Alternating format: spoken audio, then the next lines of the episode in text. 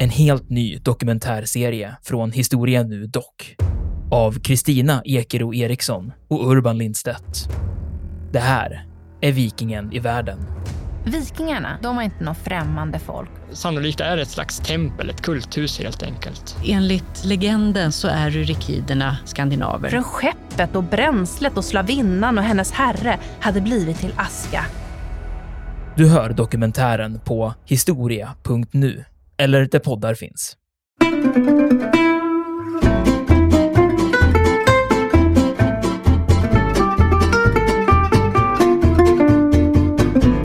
Och då, där, där står ju eh, Gavro.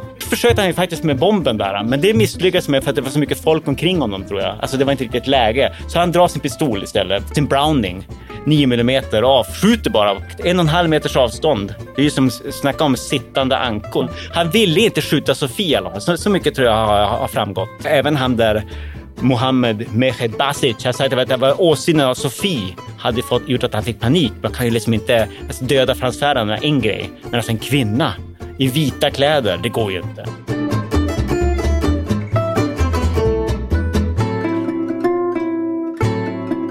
Podden En oväntad historia utgår från en liten händelse för att med glimten i ögat berätta den stora historien. Programledare är historikerna Olle Larsson och Andreas Marklund.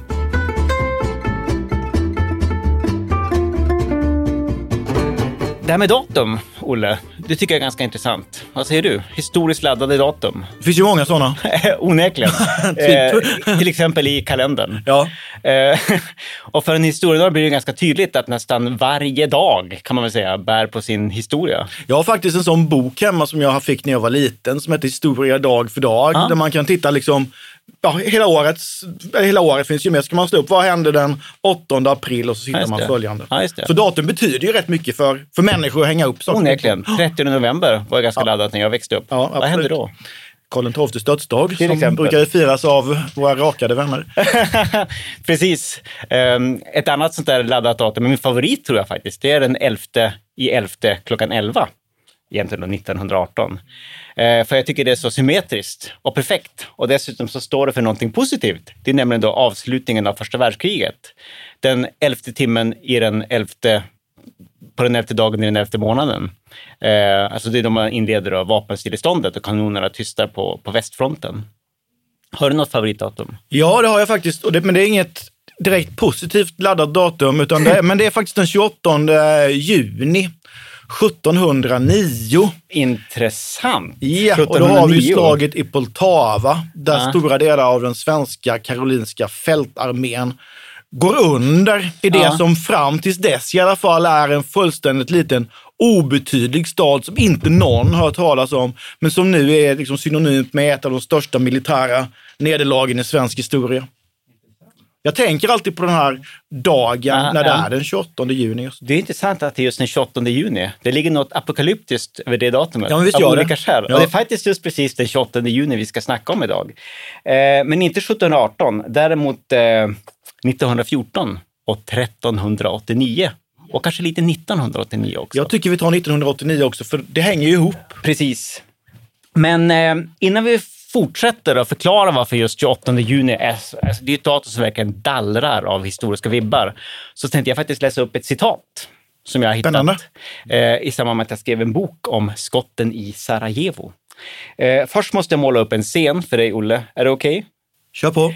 Vi befinner oss på ett café, ett ganska skumt café förmodligen, i eh, Belgrad, den serbiska huvudstaden. Det är våren 1914 någon gång. Och här sitter det några halvskumma typer, några snubbar, eh, och, och dricker kaffe tror jag, om de har råd med det. De dricker kanske utspätt kaffe och röker en massa cigaretter och konspirerar i största allmänhet.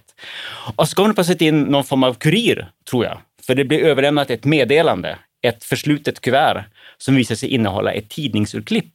Och nu läser jag högt, jag citerar. Tidningsurklippet kom till platsen där vi brukade hålla våra möten. Café Seatna Murana. En kväll i slutet av april 1914. I skenet av en flackande gaslåga läste vi det under tystnad vid ett litet bord i detta enkla café. Det hade skickats utan bifogade råd eller instruktioner. Enbart två siffror och fyra bokstäver. 28 juni. Men det räckte för att nå ett enhälligt beslut om vad som måste göras. Ja, det är otroligt fantastiskt. Ja, ja dramatiskt, a- absolut, absolut. Eh, Jag får ståpäls nästan. Eh, slutcitat kanske jag kan säga också. eh, han som skrev det här, han heter Borijove Jevtic. Pardon my French. Det är alltså ett serbiskt namn. Och förutom att han var medlem av ett väldigt hemligt sällskap kallat Unga Bosnien så var han också eh, kompis med Ivo Andrić, den senare Nobelpristagaren och författaren eh, Bruno Vedrina. Eh, och han var kompis med en ung, ganska klen men begåvad snubbe som kallades Skavro och som var döpt efter ärkeängeln Gabriel. Gavrilo hette han egentligen. Vad vet du om honom, Olle? Gavrilo Princip, eh, denne man, eh, serb, men född i Bosnien 1894 i juli. Och det ska han vara väldigt, väldigt glad för med tanke på vad som hände sen. Därför att hade han varit född i juni så hade han blivit dömd till döden för det som han skulle komma att göra. Liten, klen pojke, pappan eh, brevbärare vill jag minnas. Läste oerhört mycket, oerhört mycket, men var klen och sjuklig tuberkulös. Och han är ju sådär, han är, han är fantastisk alltså. Om inte om hade varit. Just det. Om den 28 juni 1914 hade utvecklats mot något, an, något annorlunda vis Ja. så hade inte någon överhuvudtaget vetat vem Gavrilo Princip är idag.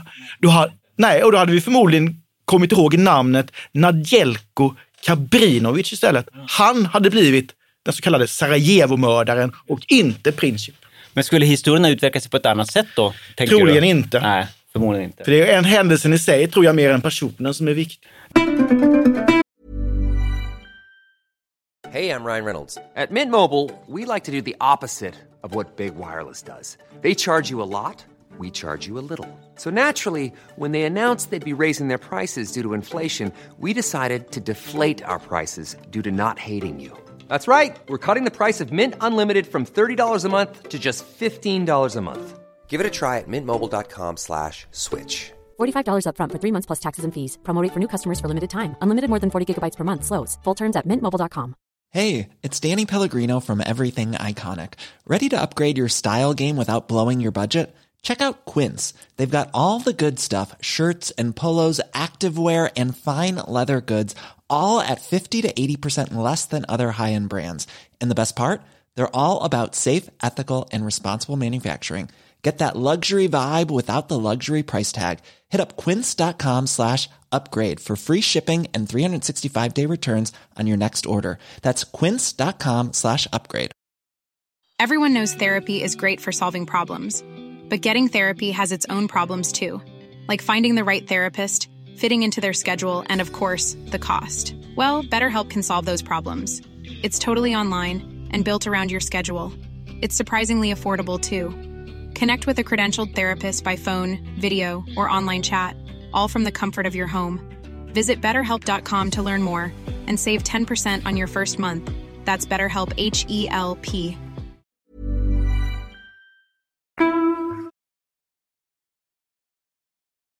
Det är alltid spännande men lite farligt med alla dessa kontrafaktiska möjligheter. Eh, men det vi ska prata om idag är ju delvis Gavrilo Princip och vad som hände i Sarajevo den här dagen, 28 juni 1914. Men först tänkte jag att vi ska fokusera just precis på det här själva datumet. Alltså när de här snubbarna som i, i, i, i en, en krets där även då Gabriele Princip ingår, alltså ärkehertigparet Frans Ferdinand och Sofia von Schottex blivande baneman, som avfyrade det här skottet som ju faktiskt då sätter igång första världskriget under den här sommaren. Det kan vi avslöja redan nu. Vad är det som gör att de reagerar på det här sättet när de får in det här tidningsurklippet? Varför är det så jädra laddat, det här datumet? Eh, och det handlar ju bland annat om att det, den 28 juni 1389, det var ju faktiskt en väldigt viktig nationell högtid i Serbien. Eh, religiös högtid delvis, alltså det, enligt den serbisk eh, ortodoxa kyrkan. Det stod ett väldigt viktigt slag den dagen på Trastfältet, eller Kosovo Polje kallas det va? Mellan serbiska styrkor och eh, osmanska styrkor. Va? Vad, vad, vad var det det Det handlade är ju om? egentligen en koalitionsarmé som består av både serber bosnier och albaner. Men det har ju mest associerats då med, med eh, först Lazar som var serb. Och vad som händer är att man möter ju en muslimsk eh, armé och det här blir ett fruktansvärt blodigt slag som egentligen är svårt att säga vem det var som vann. Ja, det är lite oavgjort men, va? Ja, Ja, precis. Ja. Men, men det som man använder, det blir ju ändå så att det har blivit och synonymt egentligen med ett serbiskt nederlag. Alltså Ja. det serbiska offerdöden, Ja. det serbiska hjältemordet Ja. och hur man blev förrådd på olika sätt. Och det är ju där någonstans det är det som gör att det här datumet blir så laddat Ja, det- framöver. Precis, det finns en väldigt kraftig mytbildning eh, av patriotisk eller till och med nationalistisk karaktär kring det här slaget. Och det är kanske framförallt då under 1800-talet som, som den får den laddningen. Men det som vi vet händer under det slaget, det är väl att eh, bland annat så, så dör ju då den eh, osmanska Lazar, ja. äh, Lazar och den osmanska sultan, sultanen. Exakt hur det gick- till är lite omstritt. Det finns olika versioner. Men en version är ju att det ska varit då en serbisk riddare som heter Milos Obilic, tror jag, inte Obelix, Obelic, Obelic. Eh, som eh, först utpekades som förrädare och försköt sig först Lazar och sen ska den bevisa att han absolut inte var en förrädare. Han var, liksom, han var ganska patriotiskt sinnad och därför tog han sig över till eh, osmanernas läger och skar halsen av sultanen och sen blev han naturligtvis dödad. Eh, men på något sätt så, alltså han offrade sitt liv, han göt sitt blod för det serbiska folket. Och då hittar man ju en ny förrädare istället. Ja, ja exakt. I Lazars svåger som heter Vuk Brankovic. Just det, jag. ja. Mm. Det är massa förrädare. Ja. Men det, det, det är en historia... Men förräderiet är en viktig komponent Ja. i, i, i myten. Så att säga. Ja, förräderiet och martyriet. Absolut. Offerdöden. Mm. Exakt. Men det var, så, det, var, det var det som hände den här dagen. Och så under då 1800-talet, då det liksom är en slags nationell väckelse i både Serbien och i hela Europa egentligen, eh, så började den här myten då att handla om mer om skapandet av den serbiska nationen genom liksom den här tappra kampen för den serbiska idén och den serbiska jorden och så vidare. Och då börjar man ju tala om att det här slaget inleder 500 år av utländskt förtryck och det är det som serberna måste frigöra sig ifrån. Alltså först är det då osmanerna, men sen blir det då under loppet av 1800-talet och inte minst början av 1900-talet då Habsburgarna, Österrike, Ungern. Nu har vi slagit fast det. Det handlar om ett medeltida slag. Eh, innan vi nu går tillbaka till de här halvskumma typerna på det här halvskumma kaféet.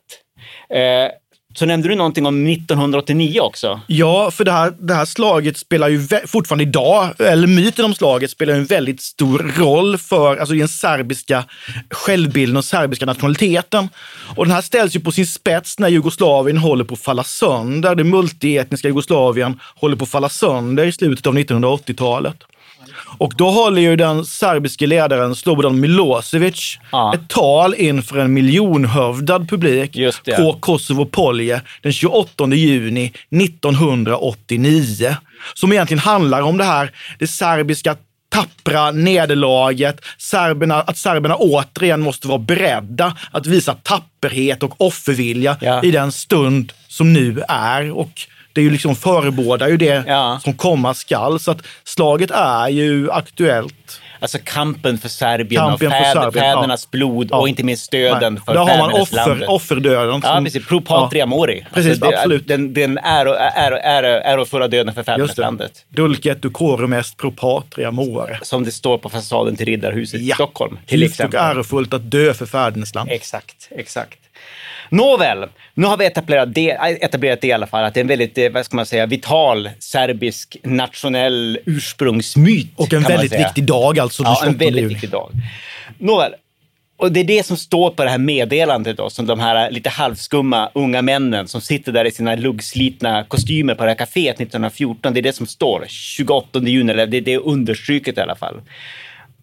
Vilka var de här snubbarna egentligen? Vad vet vi om eh, Gavrilo Princip egentligen, Olle? Du, du har ju läst någonting om, eller av Jolo, va? Ja, det är, faktiskt, det är rätt fascinerande. Jolo intervjuar eh, Ivo Andric. Eh, de sitter på eh, takterrassen på NK i Stockholm. Jag tror att det här är i samband med att eh, Andric får Nobelpriset 61. Jolo är ju den kände DN-journalisten och skribenten Jan-Olof Olsson som kände under signaturen Jolo.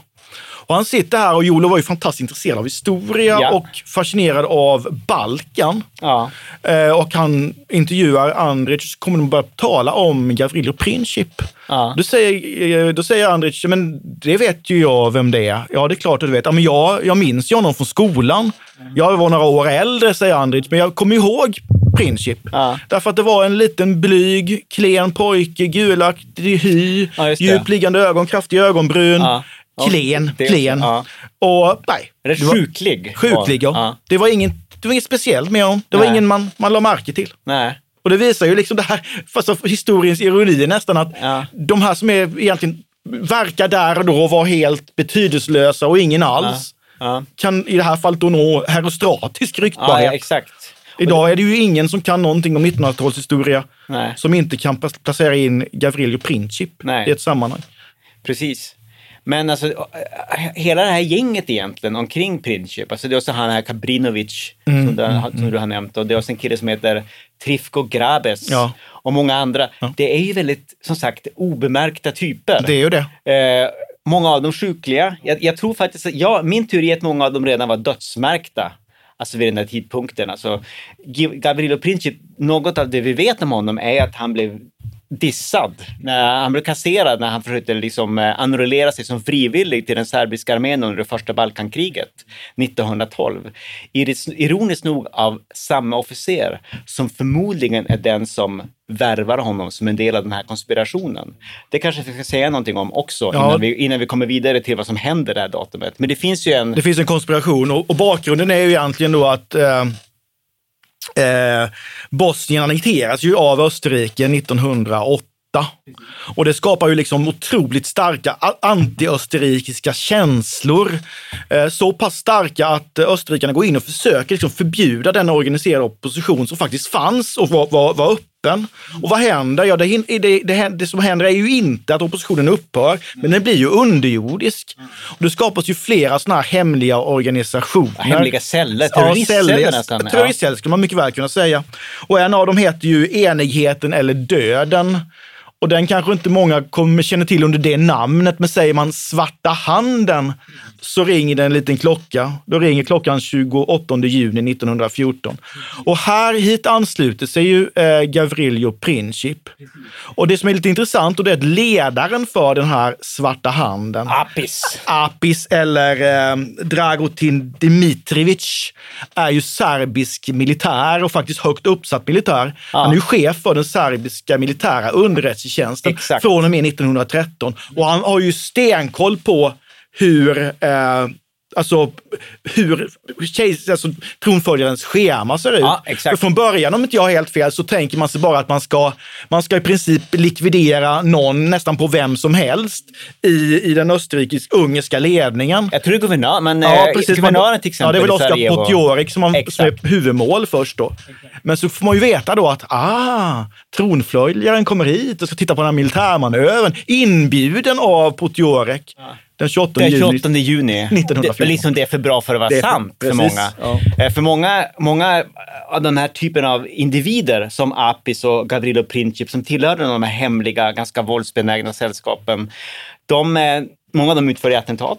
Och när de planerade, planerade sina attentat så arbetade de ofta efter principen handlingens propaganda.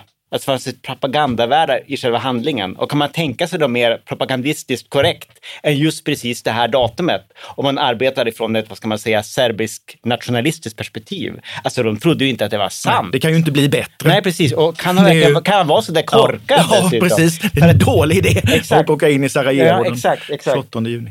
Men vi kanske ska nämna också någonting om att alltså den, den här organisationen Svarta handen och Apis och hans nätverk, han kallades ju Apis, det är ju egentligen namnet på den egyptiska tjurguden. Han var en väldigt robust snubbe, han var st stor och stark som en oxe, rökte hela tiden tjocka hemmarullade cigaretter och all, allmänt skum. Eh, men alltså, hans nätverk var ju en stat i staten i Serbien, alltså vid den här tiden. Och eh, den serbiska regeringen hade, hade ju ganska dålig koll på vad de gjorde egentligen. Och det finns ju in, tydliga indikationer på att den serbiska regeringen fick nys om de här planerna via någon slags spioner, angivare och faktiskt försökte förvarna den kejserliga administrationen i Wien om det här. Men det struntade man i. Alltså det var massa förvarningar. Eh, eh, eh och eh, även guvernören då, om vi nu ska försöka skruva in på vad som faktiskt hände den 28 juni 1914 där i Sarajevo. Anledningen till att ärkehertig Parp befann sig där då var ju för att det var en, hade varit en militärmanöver i, i Bosnien några dagar före den här tidpunkten, uppe i bergen, där eh, ärkehertigen Frans Ferdinand deltog som en slags militär eh, generalinspektör Eh, och det ville då guvernören i, i Sarajevo, som då var en Habsburgs provins, alltså provins i Österrike-Ungern, han ville avsluta det här med något grandiost som skulle placera liksom hans provins, kejserliga provins, på världskartan lite grann. Naturligtvis ville han ha in tronföljaren. Eh, det var en stor grej för honom helt enkelt. Och han fick en massa, det kom en massa protester, bland annat från polischefen i Sarajevo, att det här är en skitdålig idé, alltså det sämsta möjliga datum. Dålig dag. Ja, exakt. Ja. Och eh, det pratades också om att eh, Eh, man hänvisar också till ett kejserligt besök i staden, alltså när Frans Josef faktiskt var där några år tidigare. Då hade det varit maximum security. Det var, tror jag har läst, en polisdetektiv bakom varje träd och dubbla rader av, dubbla rader av soldater längs gatorna. Det ville guvernören inte ha för att eh, alltså, arvingen, tronarvingen ska göra en grand entrance. Det ska vara snyggt, se bra ut. Man skulle få en, eh, liksom, som Sarajevobo kunna få en glimt av sin kommande kejsare. Ja, det är otroligt spännande. Jag läste att redan när Frans, när, eh, Frans Ferdinand reser iväg så, så det händer ju saker på vägen som det bådar inte gott. Det, det, det fattar ju eld i hans salongsvagn ja, i tåget. Ja, ja. Det här börjar ju bra, säger han. Och sen så uh, går lyset i hans kupé. Ja, det, de, får, de får ta in liksom levande ljus och det här ser inte bra ut. Och, men som du säger, det här med, med, med att man inte har några trupper papper inne. Och det finns ju olika tolkningar till, till varför inte då. Det ena var ju att Ja, som sagt man vill inte, man vill inte störa liksom den här grandiosa med att den militära Förstöra stämningen. Ja, precis. För annars var ju Habsburgarna kända för, man älskade ju liksom militära parader och, och pompa och, och ståt. Men så lär det ju också varit så att eh, eh, tronföljaren blev ju, kunde bli väldigt, väldigt arg om han upplevde som att någon försökte skydda honom. Alltså det var lite kränkande för honom. Och sen var han ju gift med Sofie som han har med sig på den här resan. Ja, relationen var ju lite kontroversiell. Det är mycket kontroversiell. Han är ju gift ner sig. Ja. Och eh, hon är ju inte alls accepterad av hovet. Nej. Och att då plocka in Sarajevo som skulle kunna ge honom den uppvaktning som han egentligen förtjänar, skulle bli att det skulle lyfta upp henne och det vill man inte göra. Nej, och därför har man ju i princip inga militärer överhuvudtaget inne vara... i Sarajevo den 28 juni. Exakt, så det kan vara det habsburgska ceremonielet på något sätt som satte sig emellan. Ja. På något sätt, ja. Det finns också en massa konspirationsteorier om det där naturligtvis, men de behöver vi kanske inte reda ut, men att det närmast var liksom medvetet ja. dålig säkerhet i Sarajevo den dagen.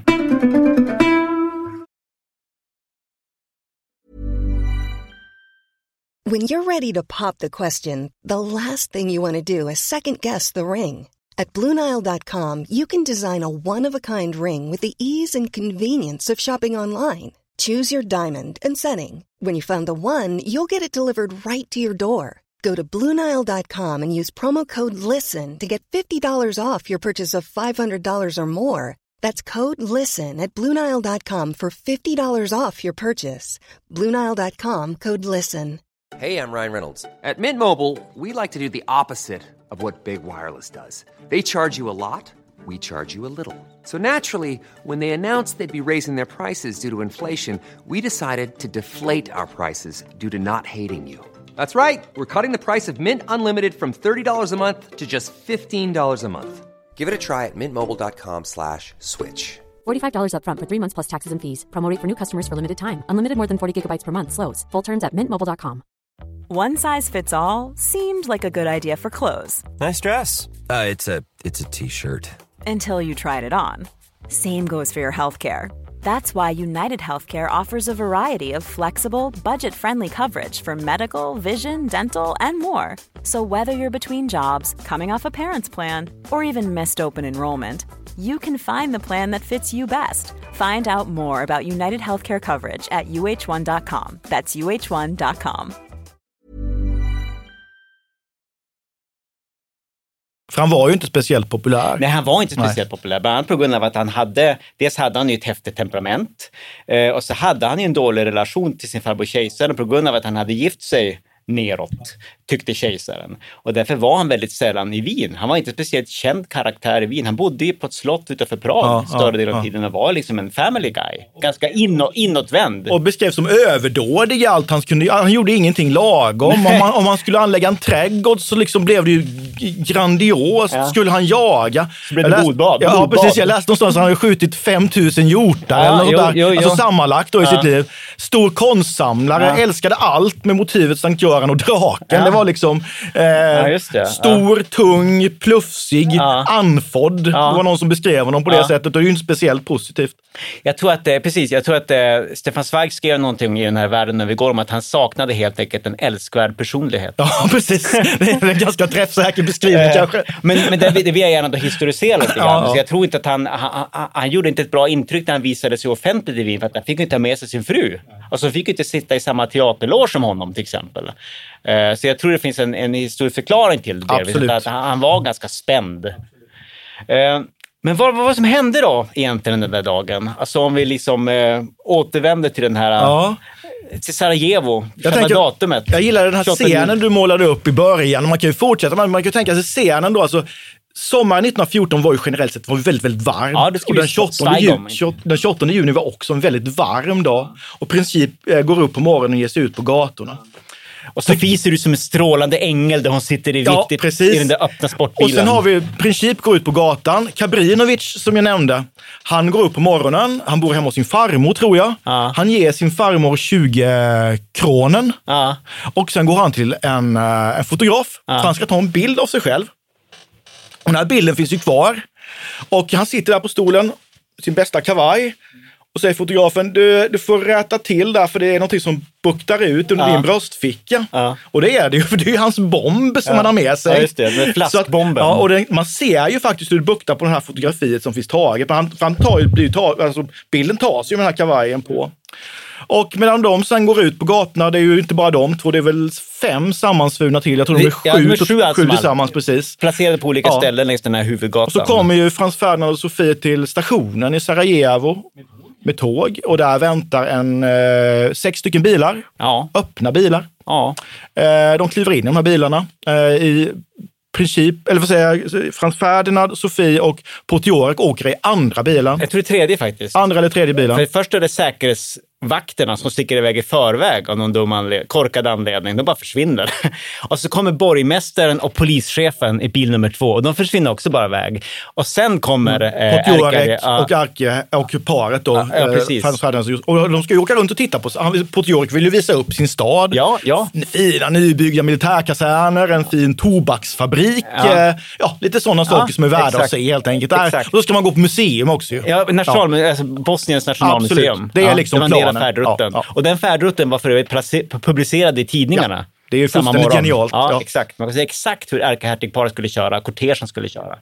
Men man kör in på den här huvudgatan som heter Appelkaj då 1914. Och där står de ju och väntar vid olika posteringar, de här attentatsmännen. Och Princip står några hundra meter eh, upp på en bro. Tror, Latinerbron. Latinerbron, ja precis. Under Jugoslavientiden hette den Principbron. Ja, och huvudgatan som låg lite högre upp hette väl Frank Josef Strasse. Strasse. Och det är vid det hörnet han blir mördad sen.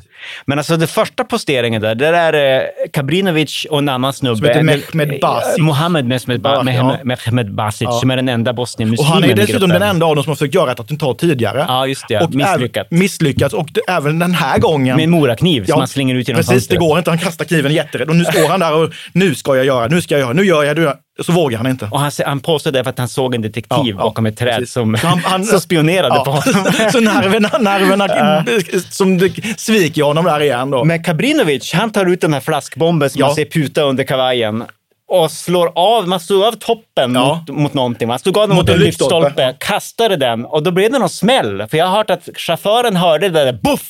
Ett mystiskt ljud vände sig om, eller kollar i backspegeln och ser att det kommer någonting flygande. Gasar eh, och därför hinner han undan. Så bomben studsar mot, tror jag, suffletten. Studsar på något sätt fetten mot och så ner bilen. på gatan. Och, och, och så kommer bil nummer f- fyra är det va? Alltså bilen efter Ja, precis, precis, precis. Och där sitter en massa tjänstefolk.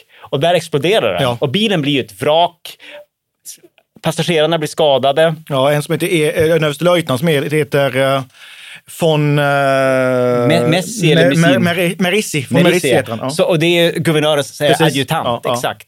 Och det är rätt roligt, ett ögonvittne som såg när Gabrinovic tog upp den här bomben i fickan och knackade den mot, mot, mot lyktstolpen för att osäkra den och tror att han ska tända en pipa. Ja, och tänker det är väl otroligt oförskämt och olämpligt att tända en pipa nu när tronföljaren Ja, ska i- i åka. kejserlig närvaro. Precis. Det visar sig ju vara lite värre än så faktiskt. Och Kabrinovic, han slungas ju ner i floden. Ja, och tar, han tar ju en cyanidkapsel först. Ja, just det, precis. Men han misslyckas, det är det misslyckas han med. Alltså han, Ja. han, han, det är ju ganska svag cyanid. Det är någonting som gör Ja, det funkar det, inte, det funkar inte. Och det är ganska grunt. Det är väldigt grunt. Han drunknar inte heller. Han Han, får en jävla liksom. halsbränna tydligen. Men han släpas upp av några Ja, lokala ja, ja. patrioter, några poliser och skriker något om att jag är en serbisk hjälte. Frans Ferdinand noterar detta och säger typ karln en idiot. Ja, Eh, och Princip kommer ju gående för han vill se vad som har hänt. Ja, han har ju hört smällen då. Exakt. Och upptäcker då att de får bort Kabrinovic och förstår att det här har nog inte gått så bra. Precis, det, det går förmodligen ganska, det går ganska dåligt det här. Kortegen fortsätter efter att man liksom kollat snabbt att de har någorlunda okej och beslutar sig för att de ska skickas till ett sjukhus. Eh, alltså garnis- garnisonssjukhuset är det va. Men man fortsätter enligt plan till då Sarajevos rådhus. Och där väntar rådmästaren, eller rå- borgmästaren heter det ju, som har varit i den andra bilen. Han har inte hört vad som har hänt. Så han börjar hålla någon slags bisarrt välkomsttal. där han börjar prata om att eh, Sarajevoborna liksom har öppnat sina hjärtan för den kejserliga tronarvingen. Och Frans Ferdinand blir Han är i ansiktet. jättearg. Ja. Och så här kommer jag som eh, gäst och, Och så kastar ni bomber på mig. Så möter ni mig med Ja. bomber. Och Sofie försöker lugna honom och säger bitte Franzi, bitte Franzi, nicht so böse. Ja, exakt. och så liksom försöker hon lugna Franzi ner honom är där. ju så härligt. Min, han kallar det för min soff. Ja. Soff och Franzi. Ja, Franzi. Ja, exakt. Så det blir lite pinsamt. Och han ska ju hålla något tal också, där han bland annat säger några ord på serbokratiska. Eh, och naturligtvis, han har ett manus, han läser ju till Och ber sin adjutant om att få manuset och det är blodfläckat. För adjutanten har varit i den där bakre bilen, eh, vilket är också en ganska bisarr detalj. Men han håller det där talet, eh, skäller ut guvernören naturligtvis, eh, och man beslutar sig för att ändra färdrutten. Man ska inte köra till Nationalmuseet. Frans Ferdinand insisterar på att man ska tillbaka till det där garnisonssjukhuset. För P- Potjorek säger ju så här, men ska vi inte bryta här? Han föreslår ju faktiskt Ja, att man ska precis. bryta här. Eh, vi, vi, vi struntar i det här jädrans museibesöket. Vi åker raka vägen ut till mitt residens och så äter vi lunch där. Ja, det blir väl bra. avslappnande Nej, lunch. säger Frans Ferdinand, jag struntar i museet, men jag vill åka till sjukhuset Ja, och hälsa på eh, från tappra magasinet. Se, se, hur det är med honom då. Va? Och då kan man ju tycka också så här, men- där då, nu kunde man ju ha kallat in militären. Därför att nu är det ju uppenbart att det finns ett hot om man nu inte har förstått det innan. Men det gör man ju inte, fast, det, fast de ligger precis utanför staden. Och det officiella som jättenära. Ja, Potjorek säger att vi kan ju inte kalla in någon militär nu. De har ju inte regementsenliga uniformer för den här typen av tillställningar. Bara, nej, nej men vad bra, nu kör vi. Ja, precis. Men det, det, för honom handlar det mer om en grand entrance. Ja, det är vara liksom snyggt snyggt. Ja, precis. Snyggt och furstligt. Men i alla fall, de sätter iväg riktning garnisonssjukhuset. De ska fortsätta längs den här breda huvudgatan, Appelkaj, tillbaka till, alltså garnisonssjukhuset är det vid järnvägsstationen där allting började. De ska inte svänga in längs den här smala Franz Josefstrasse mot Nationalmuseet, för den är smal, farlig, många gömställen för potentiella attentatsmän. Det är en skitbra plan att undvika den gatan. Men det har man glömt att berätta för chaufförerna, så man svänger in ändå. Och då ropar Potjorek, stopp, stopp, vänta! För helvete, backa! Ni kör fel! Ja, ja, exakt. och då stannar man och börjar backa. Chauffören Loika tror jag han heter, eh, han stannar direkt, får lite panik och bilen får, eh, jag tror, jag tror faktiskt den får motorstopp. Det finns det lite olika skildringar av det här, men den stannar till i alla fall.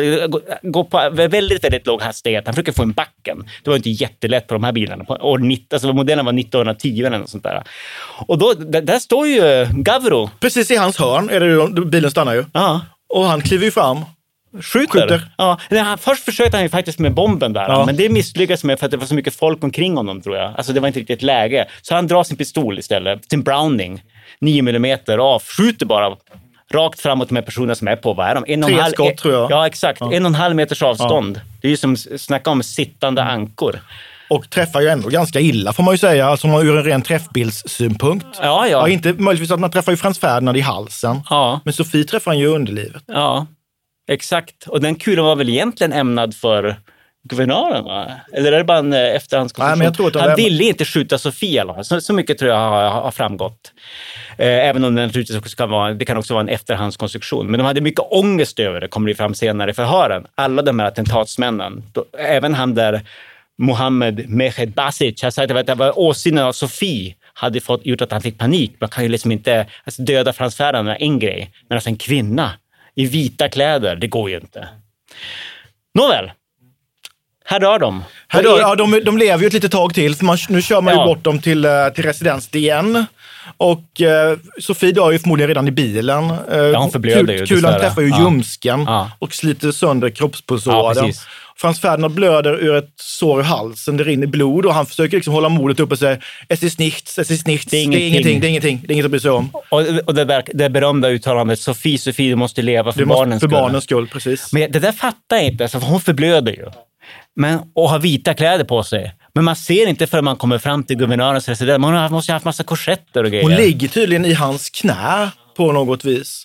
Och sen försöker man ju rädda livet på Frans Ferdinand och det visar att han har ju en sån avancerad uniformsrocksjacka. Ja, så de vet ju inte hur man knäpper upp Nej, den. de skär upp de den. Man får skära upp den. Eh, Ja. Och han dör ju då efter några minuter. Precis, då, då, precis. Då slutar han andas, ungefär. Förfärlig historia. Förfärlig historia. Men ekot av det här skottet eh, kan man ju närmast fortfarande höra i våra dagar. Ja, alltså, vi lever ju fortfarande i skuggan av det som sen händer, alltså första världskriget. Precis, alltså Gavrilo Princip fick ju århundradets bästa, men förmodligen kanske mest fatala skottläge kan man nog säga. För det här startade ju hela den här apokalyptiska processen som ledde till första världskriget, andra världskriget, kalla kriget och what have you not. Men alltså vi har ju här ett datum som ganska tydligt sätter igång den här händelseprocessen som leder till första världskriget, prologen, upptakten. Och vi har ett datum, som jag nämnde tidigare, 11.11 klockan 11 1918 som avslutar hela det här eländet tillfälligt. Eh, men när börjar egentligen första världskriget som krig? Och när blir krig, skärmytsling, gruff mellan Serbien och, och, och, och eh, Österrike-Ungern? När blir det ett världskrig? Det är lite oklart. Det, alltså det, jag tycker det, det finns en fantastisk skildring i Stefan Zweigs bok Den här världen vi går, om Ja. hur man tar emot det här i Österrike. Alltså i Wien. Det är ju som sagt en väldigt varm sommar. Stefan Zweig befinner sig på någon kurort, tror jag, dricker brunn, lite utarbetad.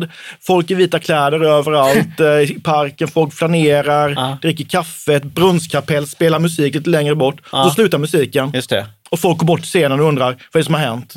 Och så kommer nyheten. Ja, Frans. Ferdinand och Sofia har blivit Ja, skjutna. just det. Just det. Och ingen blir speciellt ledsen egentligen, Nej. men man blir arg. Därför Ja. att det är ju kränkning av den österrikiska äran. Precis. Eh, jag tänker också på den reaktion som, som kejsaren får när han då tar emot dödsbudet han frågar, jaha, och hur agerade tronarvingen? Som en soldat, Ja, exakt. kungliga, högvärdighet. Bra, säger han. Det är Ja. vad man förväntar sig Ja. av en tronföljare. Ja. Hur gick manövern? Ja, exakt. Så att, ja, det är ingen större sorg. Precis, men han hänvisar faktiskt också då till Nemesis Divina, till Guds hämnd. Alltså, han var ju kraftigt religiös får man säga, den gamle kejsaren. Han menar att det var alltså, Guds straff för det här morganatiska äktenskapet som inte var helt korrekt i hans ögon. Men det som är intressant då det är att det, det man, är- där, för sen börjar ju det här brunnskapellet spela igen.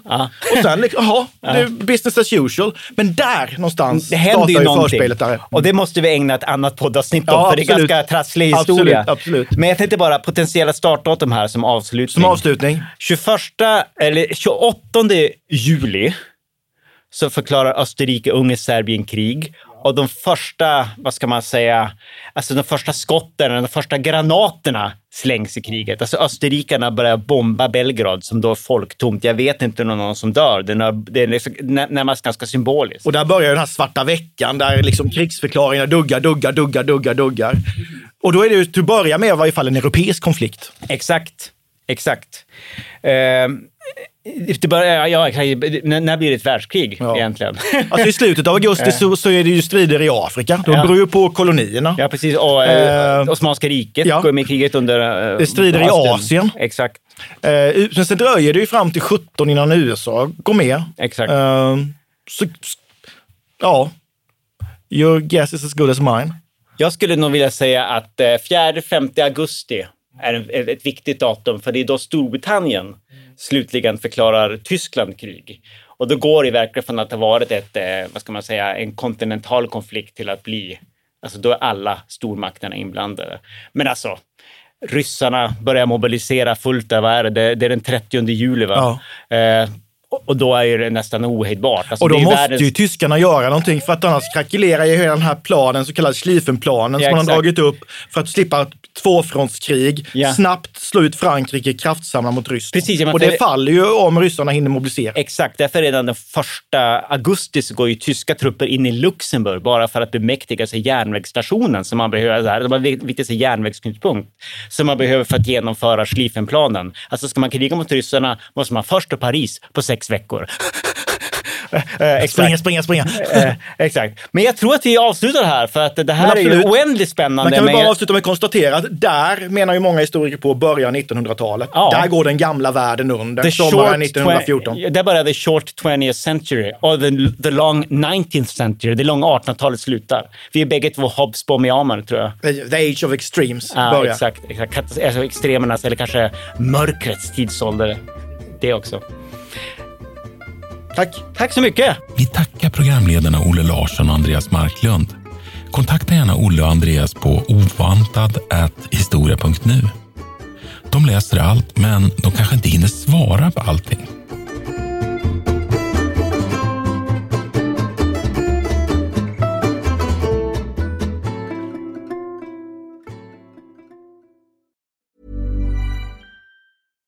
Deserves the best, and there's no better place to shop for Mother's Day than Whole Foods Market. They're your destination for unbeatable savings, from premium gifts to show-stopping flowers and irresistible desserts. Start by saving 33% with Prime on all body care and candles. Then get a 15-stem bunch of tulips for just $9.99 each with Prime. Round out Mom's menu with festive rosé, irresistible berry chantilly cake, and more special treats. Come celebrate Mother's Day at Whole Foods Market. Planning for your next trip? Elevate your travel style with Quince. Quince has all the jet setting essentials you'll want for your next getaway, like European linen, premium luggage options, buttery soft Italian leather bags, and so much more. And it's all priced at 50 to 80% less than similar brands. Plus, Quince only works with factories that use safe and ethical manufacturing practices. Pack your bags with high-quality essentials you'll be wearing for vacations to come with Quince. Go to quince.com slash trip for free shipping and 365-day returns. Planning for your next trip?